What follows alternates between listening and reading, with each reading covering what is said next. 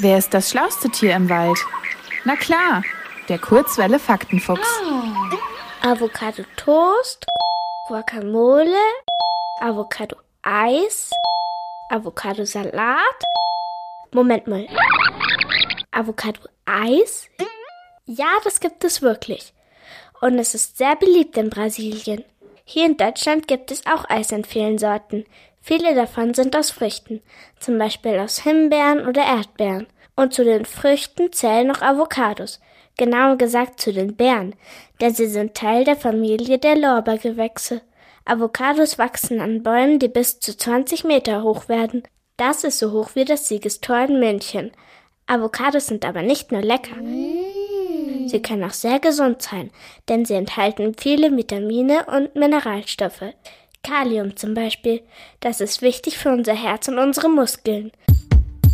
Vitamin D ist auch in Avocados enthalten. Das braucht unser Körper für den Stoffwechsel.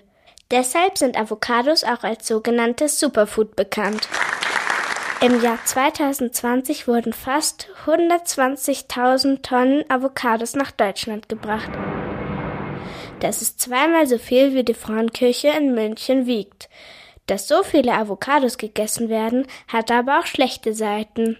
Für den Anbau eines Kilos Avocados werden 1000 Liter Wasser gebraucht. Zum Vergleich. Ein Kilo Kartoffeln benötigt 135 Liter, also schon fast zwei volle Badewannen voller Wasser. Avocados werden überwiegend in Regionen angebaut, in denen es wenig regnet.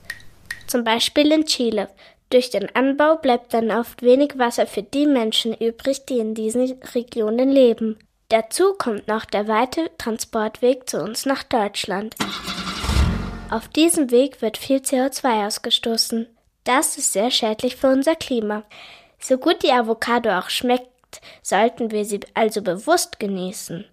Denn sie ist zwar gut für unsere Gesundheit, aber schlecht für die Umwelt.